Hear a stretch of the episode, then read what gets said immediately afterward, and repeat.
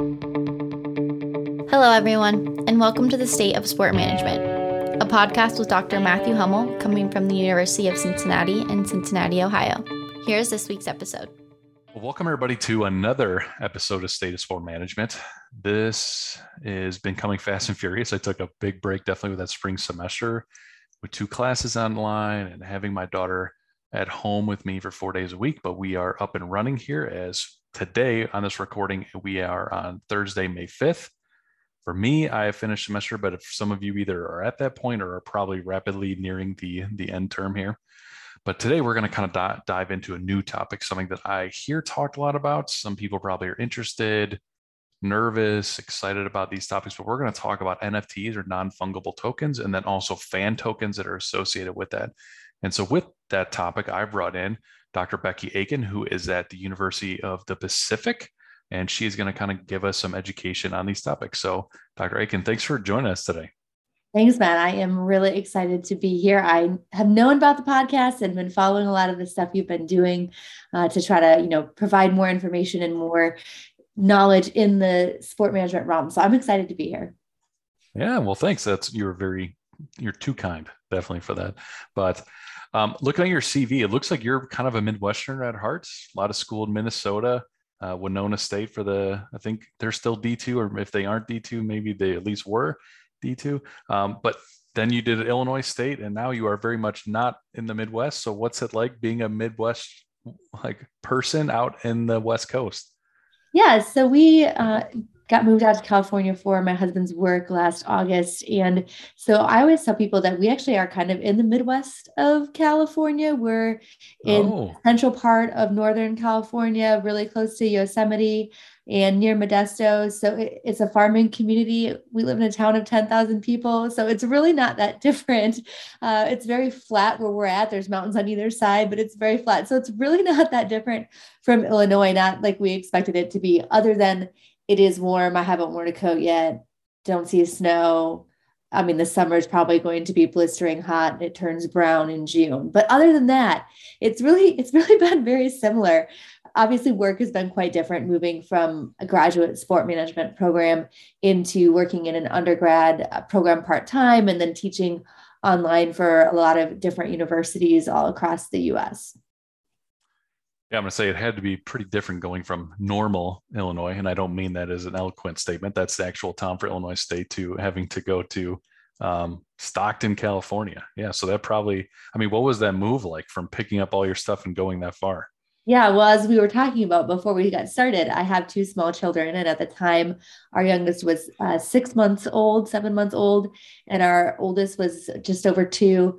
And so, you know, driving for 29 hours across the country Oof. with two small children and a dog uh, was quite the experience. But my husband's brother came and drove one of our cars. So we had a little bit of a break and actually we you know made it a four or five day trip and uh, it was kind of enjoyable to kind of do that that process nice and slow. We stopped in salt lake city we stopped in colorado we did a little sightseeing on the way. So uh, you know the kids unfortunately won't remember it that that we did that trip but we had a good time with it and it was stressful uh, and a lot but you know ultimately life experiences are all good in my opinion. You learn a lot from them so yeah i'm saying for sure that good thing you broke that up i can't imagine saying like hey we're just going to do this in two days that would be that'd be terrible yeah, especially no. with two kids they would not they would not have lasted i can guarantee that Oh gosh. Okay, so enough about that. We're going to kind of dive in and talk about NFTs. Like this is this topic um, that's kind of burgeoning this year. Not that NFTs are around for just this year of 2021, 22, but they've been around for a little while, but not too long. But they're becoming more of a discussion, especially within sport. But um, Dr. Achen, kind of kick us off from there. Like, what are they? Like, how are they? Like, give us some details about what NFTs are for the audience that maybe is completely unfamiliar. Sure. So, full disclosure, I just came back from the Creator Economy Expo conference, which is not sports specific, but it is talking a lot about basically Web3 and technology and how a lot of people are creating content and trying to monetize it. And NFTs and Web3 and the blockchain technology factored a lot into our conversation. So there was actually an entire track talking about Web3. And So we, I've just got back from doing a ton of talking about NFTs. Um, and I think it's helpful for people to kind of just real briefly understand, you know, how Web3 is a little bit different than Web 1.0, which was when the internet came on, Web 2.0, which is when we started using social media eh, to communicate with one each one another. Um, Web 3 kind of uses blockchain technology to take out the intermediary, intermediary and connect people or organizations directly with one another so that you can uh, transfer intellectual property much more easily. And so cryptocurrency itself is decentralized and it allows for exchanges of value without the need for banks or credit cards. And it's also open technology, meaning that you can see transactions as they happen on the blockchain. Uh, the, the negatives are that you need, you know, to have a wallet such as something like MetaMask or Coinbase to manage those different uh, transactions. But cryptocurrency has really allowed us to kind of think about the way that we transfer digital assets, which is essentially what non fungible tokens are. They're really just a digital asset. And there are a lot of different ways they can be used, and there are a lot of different ways they are being used. And when you look at N- NFTs, non fungible tokens, it's a really horrible name uh, because it really doesn't really mean much unless you spend a lot of time reading about it. But the difference between a non fungible token and something like Bitcoin, with, which most of our listeners have probably at least heard the word Bitcoin, um, that's a fungible. So that means that it's not unique. One Bitcoin is not, not different or unique from the second Bitcoin. Non fungible tokens are different and unique, and they have a unique piece of code that identifies them as being an original or a unique asset. And they their value can change based on how unique or how desirable that they are. So I'm a KU fan, Rock Chalk, a little bit of a good year for for us KU fans. And so, you know, an NFT, a, a digital collectible of the video of Mark McCormack. Mark, I've got I've got a UMass on my brain um, of McCormack's dunk toward the end of that game, right, would probably be something valuable that a KU fan would want to own. And you could make that an NFT so they could prove that they have an original clip of this happening, uh, which is essentially what the NBA is doing, right? They're making digital assets out of video that they are then selling to fans to be like a digital trading card. Um, so that it's kind of confusing because there are a lot of different use cases but what we're seeing in sport right now is a lot of the the quote unquote making digital collectibles which are really not that different from traditional collectibles right? Our trading cards or signed memorabilia or a signed ticket stub from a game right? That's not that much different than an nft of this moment in nba history from your favorite player yeah, and so adding on to that, I think collectible is a really important word for me to understand this space because, and this is going to get to our next thing is talking about like what analogies or what could you use to describe this to older generations that never went through this experience. This isn't part of their upbringing or they aren't young enough to maybe feel interested and to connect with this. But collectible sticks out to me in the sense of I think a lot of especially older generations will confuse like Bitcoin and Ethereum and cryptocurrencies with NFTs. And obviously, there's some crossovers a little bit on the, especially in the background that you we as consumers may not be aware of, at least how they function to us, but at least how they function as an as a service or an industry. But what would be some comparisons? Like if you had to explain this to your parents, your grandparents, to someone old, like essentially in a different generation, what would you try to give analogies or how could you try to explain it to them that might make it simpler um, but maybe not fully rounding into the topic that we're talking about today?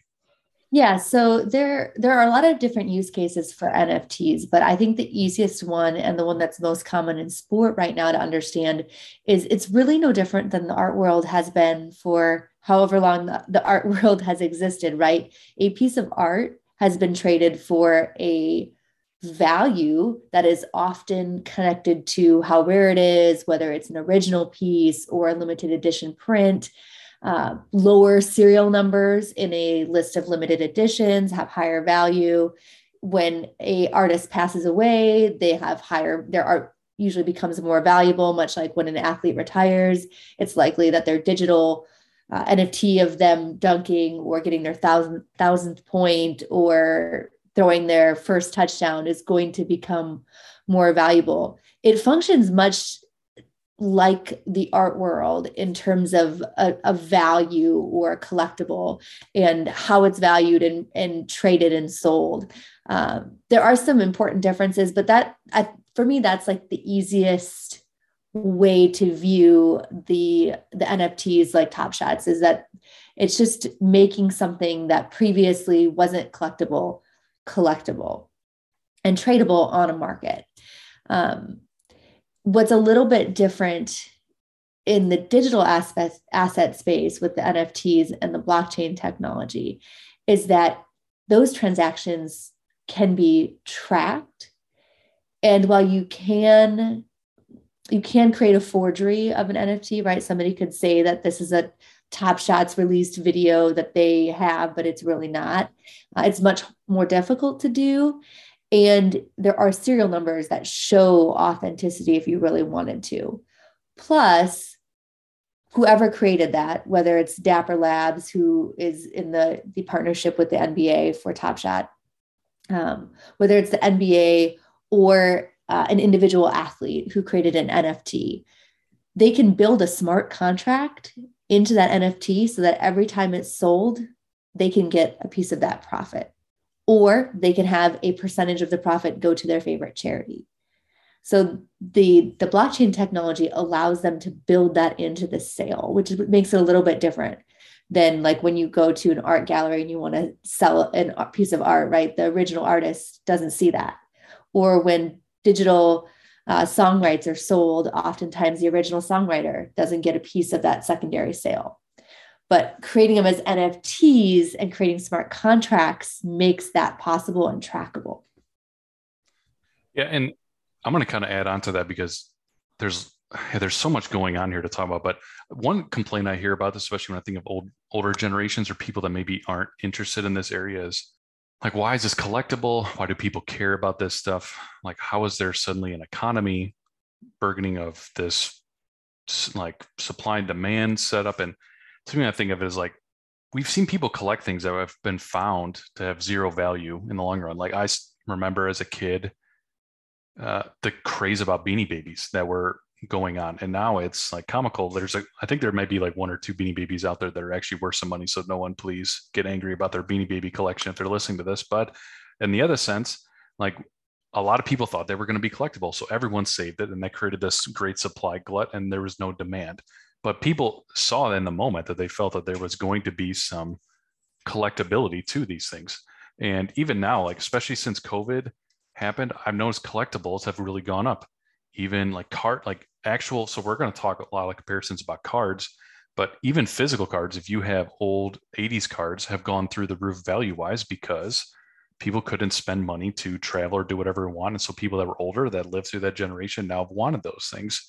So people are kind of seizing these moments now and they're making collectibles out of these moments, especially related to sport that you've kind of talked about. And the other thing you bring up security, I've definitely heard people like, wow, congratulations, you have this uh, steampunk or you have this whatever, like, and I can just do a control, like I can screen capture it. It's like, well, congratulations. You can find like a 1930s bottle of wine that go $100,000 and spend enough money to remake the label and get a bottle that looks the same, put wine in it and try to mimic that that's your collectability like that's never stopped you from trying to copy other collectabilities in the past it's like that's kind of been the disconnect for me with people having complaints about this but not seeing how it applies to the physical world too I think that's always been. A, I uh, have a former student who will appreciate this when she listens, but I I always tell her like I realize that it's hard to think about a picture of a silly looking ape being worth millions of dollars. A lot of money. that is literally no different than we ascribe value to art or cars or um, I mean, people collect all kinds of things. Harry Potter collectibles, all of those things garner a lot of money that we as humans give value to because we say they're valuable. And so the the digital assets they're no different than that. I think it's just a little bit of a struggle right now because you don't feel like you physically hold it, right? Uh, and I think that's what people are, are really struggling with like how is this a thing? But really the the core concept of it is not any different than any collectible that we've been collecting for hundreds of years.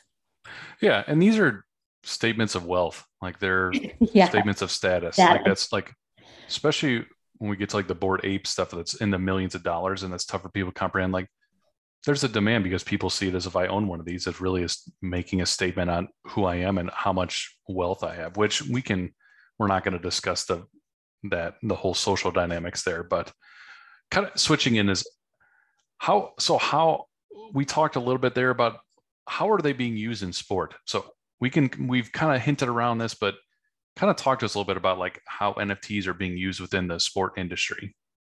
So, from a league standpoint or a team standpoint, what we see right now uh, are both, and I actually think MLB, NBA, and NFL all have some form of a, a Top Shot similar platform where you can buy a digital video um, kind of snippet like that that acts like a trading card where you know those sport leagues are, are trying to make money right? Like that's an additional source of revenue for them. Obviously the the platforms that are hosting them whether it's avalanche or dapper labs they're making money off of yeah so becky let me stop you right there. So give background tell us a little bit of like what is top shot oh, if you can or or um, like one of these companies that has a partnership. So we've hit the one point of you have these professional organizations that are building a licensing agreement with this other company and they're creating NFTs, but like what are those? Yeah, what does that consist of and what do they look like? Or um, how does that company exist? Yeah, so that's excellent question. Um, so I think that first of all, I think the best way for anybody who's really interested, you should go to the Top Shot website, NBA Top Shot website you can buy a pack for very little, like for $9 for very little investment to actually see the experience and see what this thing is. Um, they're, they're modeled on the computer screen, just like the packs I used to open as a kid that my mom would buy me at the oh, yeah. store. I mean, they look just like that with the cool foil wrappers. Um, when you mint them, we call it minting when you buy an NFT. Um, and they so I bought a couple because I'm super interested in this space. I think it's a really fascinating. We'll talk in a minute why I think it's so fascinating.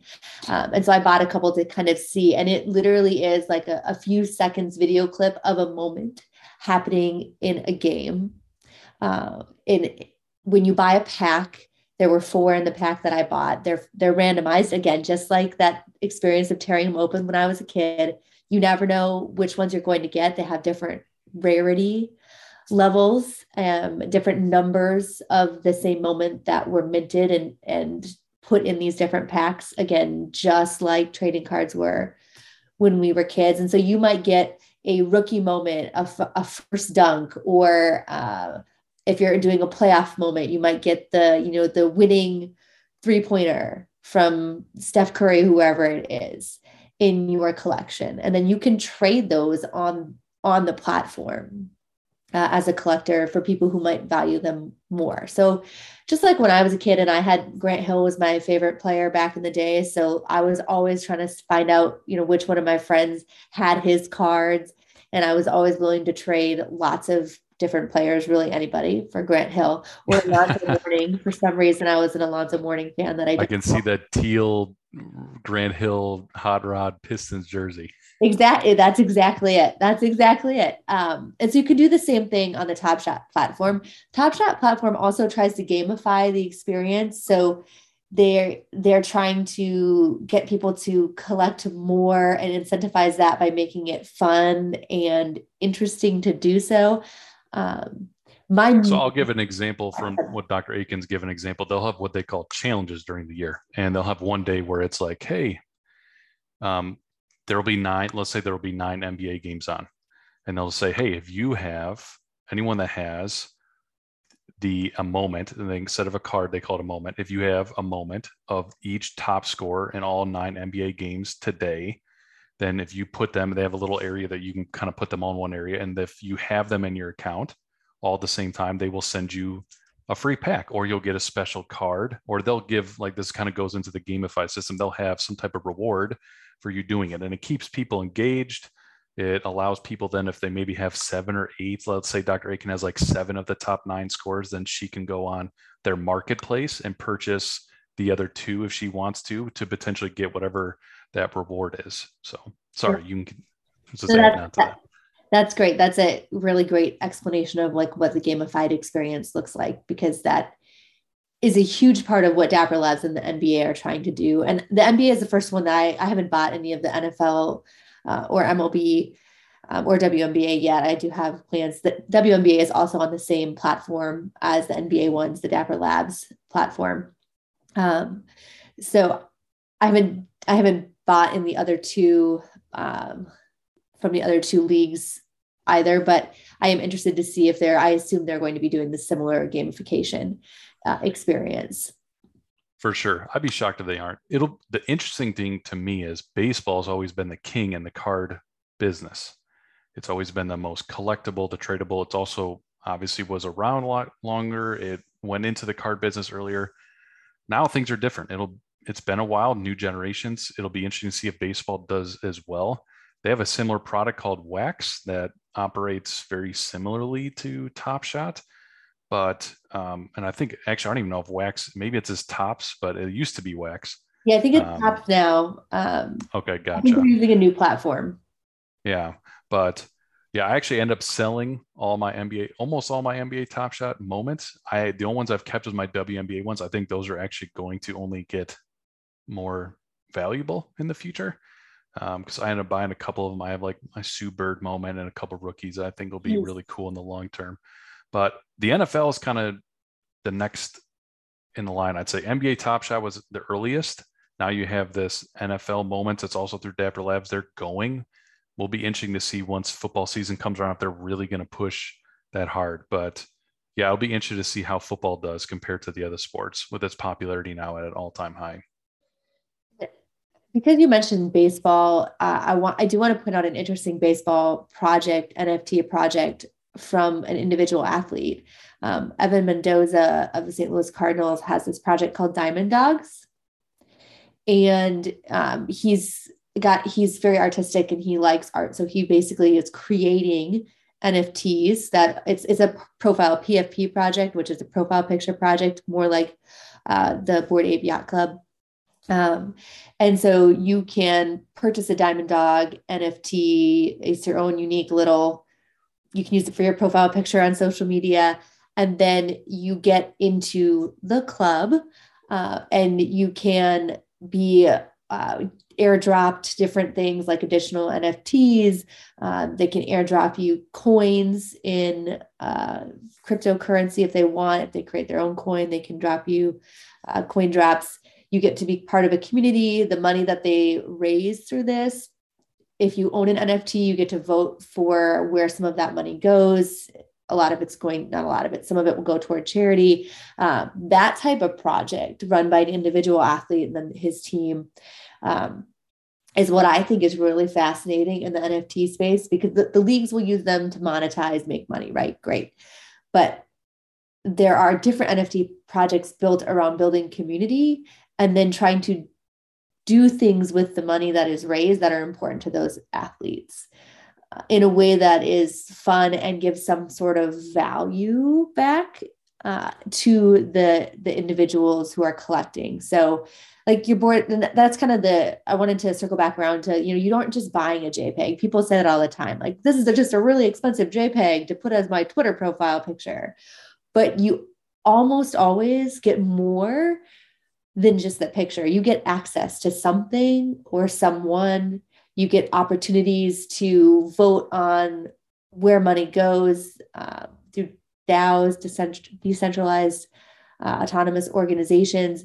And so there are projects like uh, Diamond Dogs and Meta Athletes that are in the sports space that are built around NFTs and selling NFTs.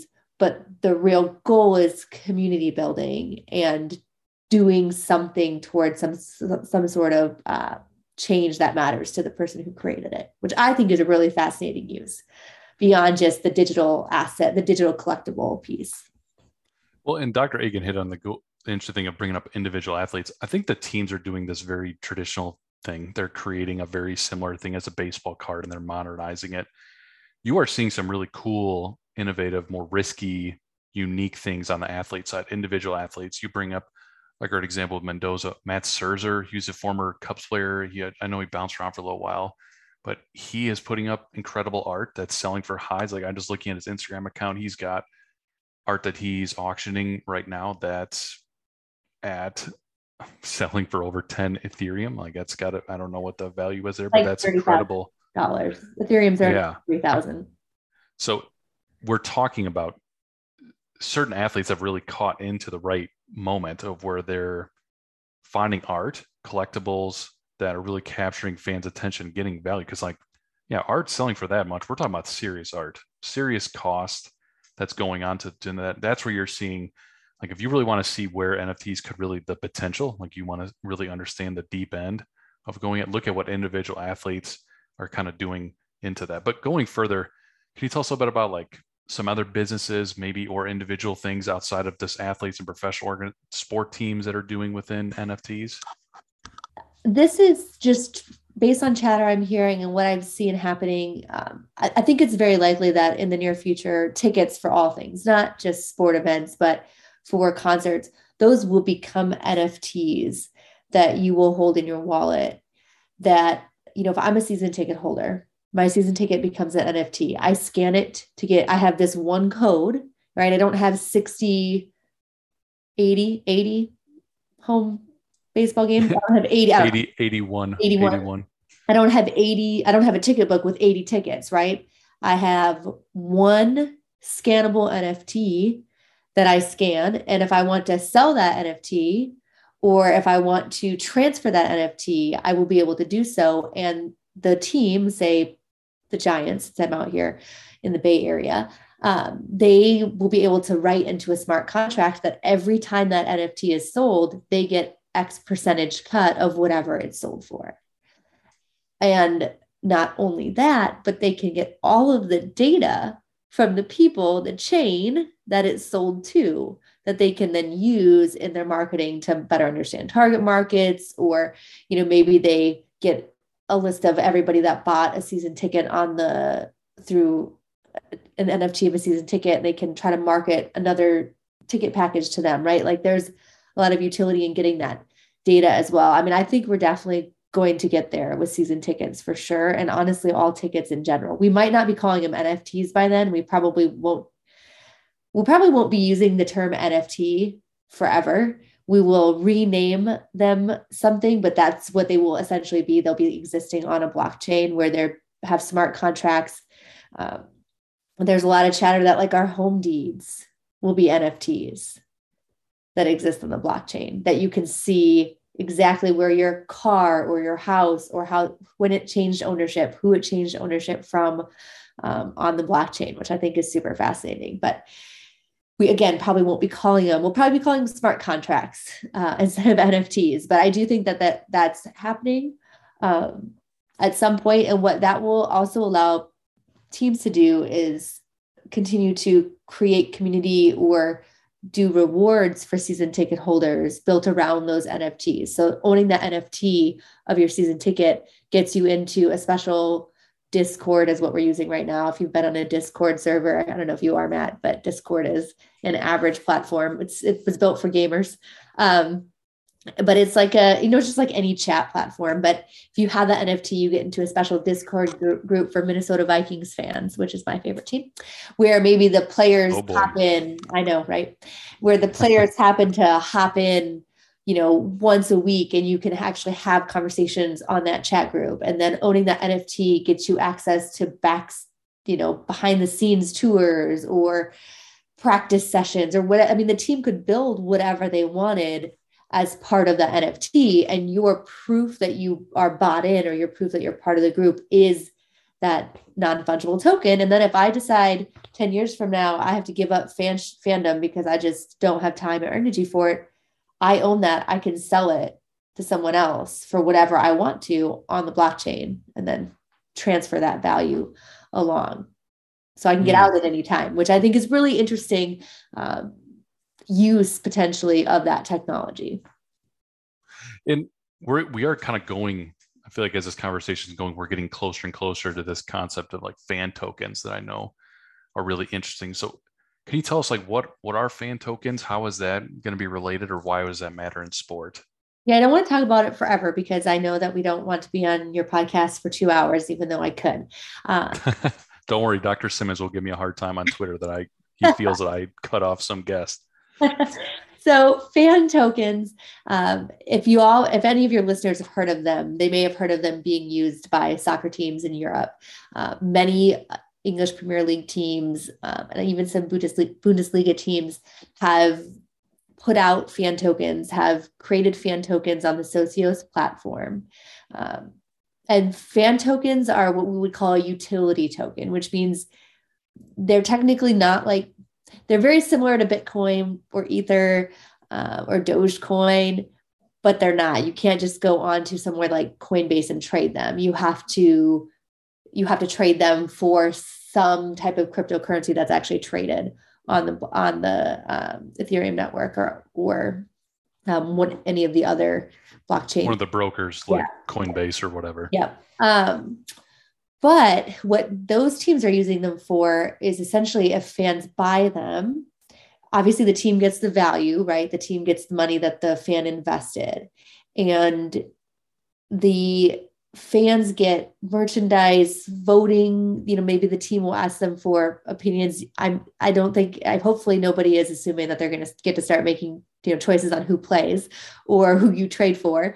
Uh, but you'll get to you know the team could ask you questions about which jerseys you should wear and you would get a voting right. Or maybe they're going to rebrand or maybe they're going to order um, new supporter gear, you could get a, a, chance to vote on that, right? You would be part of the community that had that right because you own fan tokens. Now, that's part of like, that's interesting in some respects to me, but as a marketer, my head's going to, wow, how could you reward loyalty using those fan tokens? And how could you get people to do things like fill out the surveys that you need to improve your marketing your event experience? How could you get them to do things like engage on your social media accounts and really become ambassadors, post user generated content so that they can help do marketing for you, right? These are all things that you could use those coins, you could give them coins for engaging in actions that you wanted to them engage in. And then let's think about corporate social responsibility. Could you encourage them to shop at certain retailers by giving them that coin? Participate in certain causes by giving them coin as um, a, a kind of thing as a reward for doing so. So I think there's a lot of potential opportunities to build again build community and fan loyalty using something that has actual value so that if they do decide you know what? I'm out. I don't want to be a fan of this team anymore. I'm going to sell all that for another team's coin or put it back on the blockchain and get my money out i can do that. You're not likely the research that's been done on this in sport management has focused on the economic return. You're not likely to make economic return, at least not right now, by buying your favorite team's fan token, even if it's Real Madrid or FC Barcelona. But at least you are putting in an actual value. And what we know from human psychology is that when people have monetary, something monetary connected to something, they're more bought in, right? You have a monetary interest, a financial interest in something you're going to be more invested in its success because the better it does, the better you do. Yeah, I think one example to me that really sticks out, I think you wrote on you wrote this as an example when we were talking in email before uh, is the Packers stock sale. There's something that is explicit that there's no value that you can't you don't actually get dividends. You don't get any return on your investment. It is purely a sentimental component. And i get that the packers is unique that they're the only only owned publicly traded nfl team at least. They pr- might not be the most not only publicly owned professional sport organization in the us they are. I believe they're the okay. one i believe.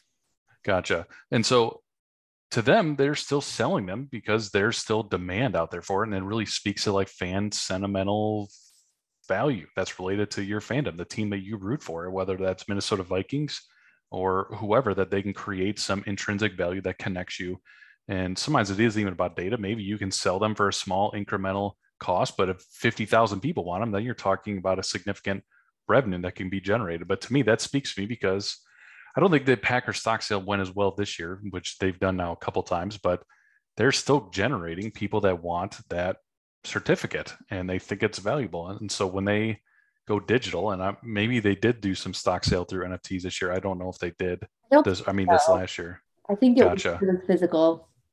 But I would be shocked if the next time isn't that there isn't some value to that. And maybe this will be somehow a way teams can raise incremental stuff like, hey, fans, you spoke to us, said you want to you want to completely renovate this area. Like, hey, like you can help us renovate. Maybe we'll somehow get you in a lottery system and get you better tickets, but you commit to this early and we gamify it and we're able to connect with our fans in that way. But to me, that's a great example to me on how that kind of connects on these. So I mean, do you think everyone's going to be every team's going to have some type of fan token in the next five years or so, or?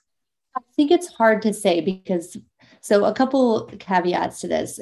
First of all, I should say Socios as a platform has deals with teams, partnerships with teams in um, the major sport leagues, all the major sport leagues in the US. None of the major sport leagues, to my knowledge, as of yet, have given the okay for their teams to create their own tokens. But what the so Socios has that relationship, I'm assuming, to get their name out there so that when teams are ready to okay the fan token thing, they're going to be the chosen platform because they already have that relationship. Um, I there's a couple challenging things. First of all, um, there's a lot of legal implications. If you have a token, you have to be very careful what you say and how you explain it to the people that buy it from you because you don't want the SEC knocking on your door telling you that you are engaging in a um, security and promising people that they can, you know, make a return on this investment. You have to be very careful how you talk about it. So there's you know, the, especially in the US, the professional sport leagues are going to be very careful about getting into that until we see where the SEC and uh, where the federal government are going to land on crypto in general and NFTs and um, social tokens, because there is still a lot of uncertainty in what all this means.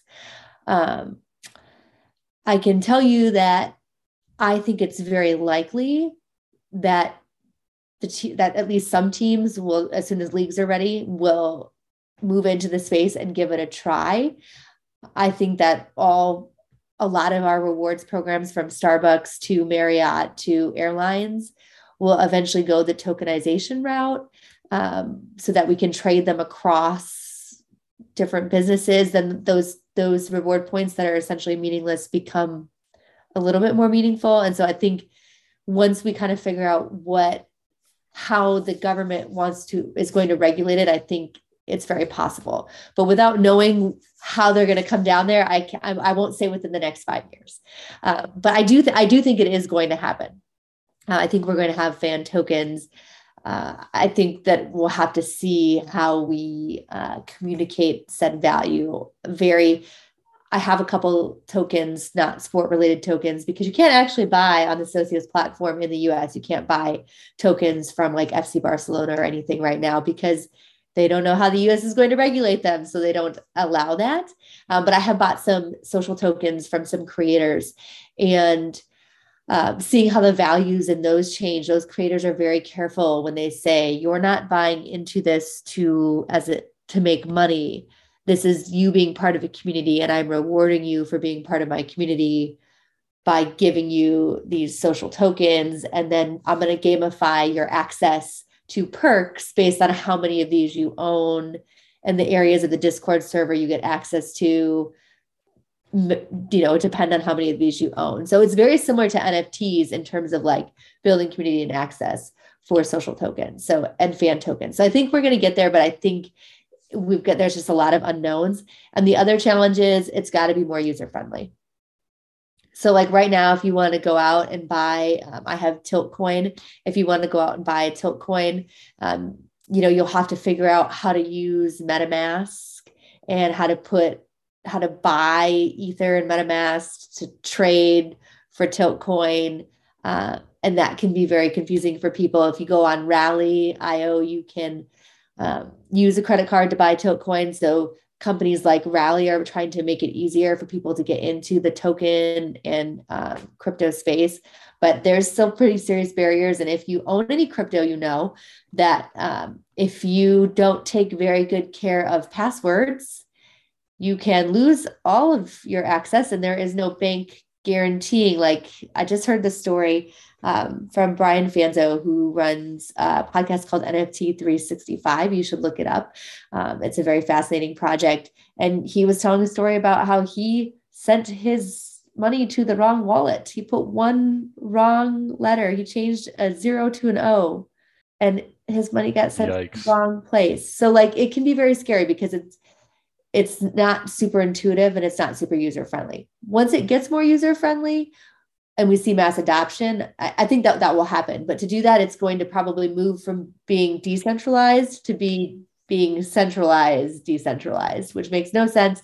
But uh, but basically, what that means is there'll probably be large companies like Rally.io or OpenSea that make the process of buying and selling tokens and NFTs and crypto much easier for the general person so that they aren't worried about losing their seed phrase and losing millions of dollars or even honestly thousands of dollars would be a big deal.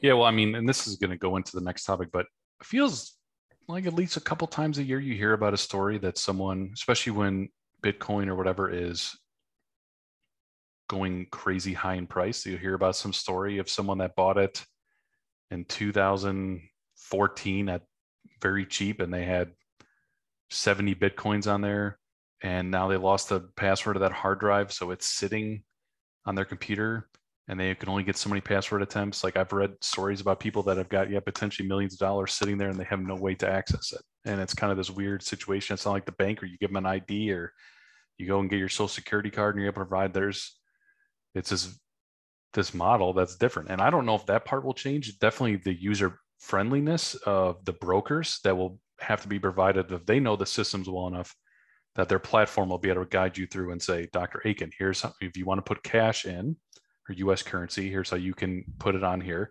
Then here's how you can purchase whatever type of cryptocurrency, or you can essentially then buy those and then have the cryptocurrencies. And then you want to trade for NFTs. Like here's how you can do that. And I think it's getting better, but it still is a long ways. And I know some people still like the complicated model because that's what they grew up using, at least because they've uh, they were early adopters. So I think it's this weird in between of the early adopters like all the functionality, even if it's complicated if you're new, because they're not new. But the new users are coming in and they're way over their head trying to figure out how to dabble into this new marketplace. But this goes into scams like NFTs.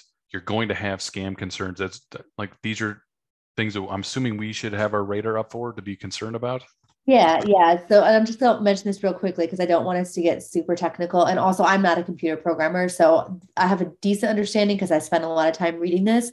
Um, but like you mentioned, like the purists, the point of this is to be decentralized. So for it to be made easier, the only way to make it easier is to centralize it. And the whole point was to be decentralized. So that's kind of the weird uh, back and forth dichotomy because you can't like call Bitcoin and be like, hey, I lost my Bitcoin. There is no one to call right. And so i think that's keeping a lot of people um, away.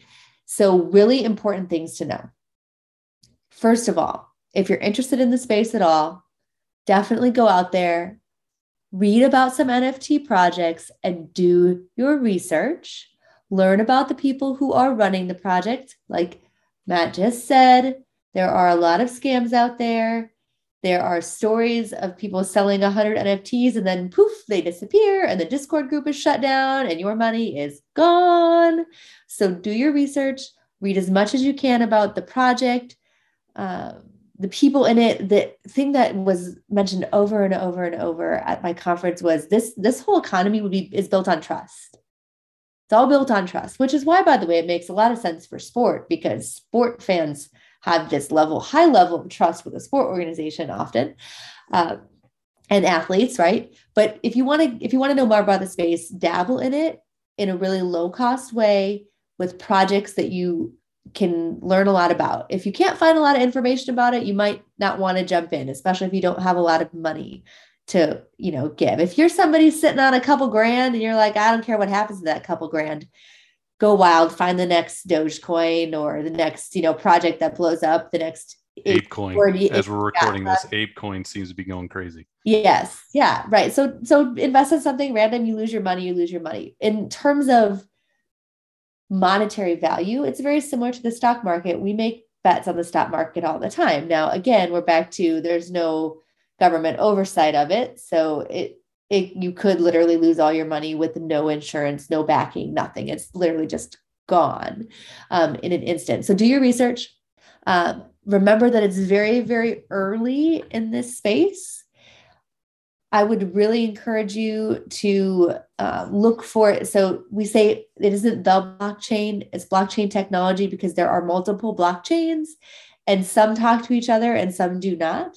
So you might get on to buy a uh, Diamond Dog and it doesn't talk to the wallet you're using or it doesn't you know it's not on the it's on the ethereum blockchain um, but maybe it's not on the blockchain that you're using. So spend a lot of time reading before you jump in and buy. Don't just be like oh i saw this on twitter. It sounds cool. I'm going to jump in unless you have money to burn. Um, and also the other important impact that i just want to mention is that there is a lot of concern about the environmental energy impact because these crypto transactions and mining for bitcoins and minting nfts those have very real energy costs that can be very negative for the environment, which is why you pay something called a gas fee. And gas fees are pretty high right now. I was just looking at some uh, NFTs this morning, and they're they're pretty high right now. Uh, and so remember that you know there there are also negatives to this digital space. I think it's easy for us to be like, oh, this is great, it's all online, so there's no environmental impact, but but there are very real environmental impacts. So do your research and only go in with money that you can afford to lose. I think that's a good finish for us because because yeah, remember these are speculation and speculative products. There's people that are going into this just to profit and they don't care about the background. So you have some concerns there. But we're going to end here on a fun question. What is your favorite and least favorite class to teach? Oh, wow. That's tough. Well, I'm lucky because I get to teach mostly marketing classes. I don't, I have to throw a shout out to Dr. Liz Sattler for her years of teaching finance and law. So I could teach marketing. Um, hey, Liz Sattler, former, former guests of the pod. We did a, and it's funny, we brought, we did kids teaching or being a faculty member with kids. And man, we should have done that at 2 a.m. with kids crying in the background and everything. I guarantee she was great on that. Um, so I think my favorite class I probably taught this year um, was digital marketing and sport at the grad level because I am really into SEO, um, sorry, search engine optimization and email marketing, and I'm doing some consulting in that space. And so I find that really fascinating, and there's so much happening in that. Um, so that's probably probably been my favorite. My least favorite class, I don't really know if I have one, Matt, because I've been so lucky. Um, huh. I really like to teach too, so that makes it even harder. I suppose. Oh, come on, Becky. There's got to be a least favorite. like I taught research methods for years. I love teaching research methods because I'm a nerd and I like to research. Um, you know, so I will say I'm gonna not call my if I had to pick a least favorite, it's probably sport analytics, but not because I don't like it, but because it's a really tough class to teach because you have a wide variety of knowledge coming in. And uh, most students interested in sport analytics are really interested in performance and game decision analytics. And when I teach it, it's usually like marketing analytics and events and operations and how do we use data to improve you know the business side of sport. And so that's less interesting to students which makes it less exciting for everybody right in the class. So that's probably if i had to choose but I, like i said i've been very lucky. I don't feel like i've had to, to teach any of the classes that most people would consider to be the least fun ones I think it always depends on the person. You're gonna have like for me, I would hate to teach sport marketing because I probably would be sucky at it, and I don't even want anything to do with it because I get to see the students being like, "You're the worst at this. Just don't even do it again." Um, so that's why I think it is eye beholder. Some people, one person's trash, another person's treasure for a, course uh, assignment, I guess. All right. Well, so this will finish us up. So, Dr. Achen, thanks for joining us today on this topic. This was great. Great. Thank you for having me. Like I said, I'm super interested in this space. So um, feel free to you know have everybody reach out to me on Twitter. It's at Becky Achen. Uh, I would be happy to chat more with anybody who's interested. Yeah, especially if you got a research project idea, give her a pitch. Let's see if we can kind of get some stuff on there. We'll make state of sport management like the fifth author on that paper. just some, like can we can, symbiotic being? Which which is the first and which is the last? Management slash sport state how I'm putting that in the office. M, yeah, management SOS. awesome. All right. Well, thanks everybody for joining us for this episode of of Sport Management. Um, I can't remember if this will end up becoming the last episode for season four or not. If not, there will be one right after that. But then we'll be kicking off with season five. Season five does have Dr. Meg Hancock lined up for our kickoff for that. We're going to be talking about like kind of meta topics within higher education. We're going to dive into kind of a, a, big, deep conversation about things we'd like to change, frustrations, solutions, kind of thinking big picture with that. So hopefully you'll join us for that. And again, if any of you have any ideas for a topic or want to do an episode of of Management or have an area that we haven't covered, feel free to reach out. Send me a DM on Twitter or send me an email at matt.hummel at uc.edu and we can kind of chat and see if it'll work out for the group. But again, this should be close to finishing up a season four. So thanks for everybody for listening, and hopefully you'll join us for season five.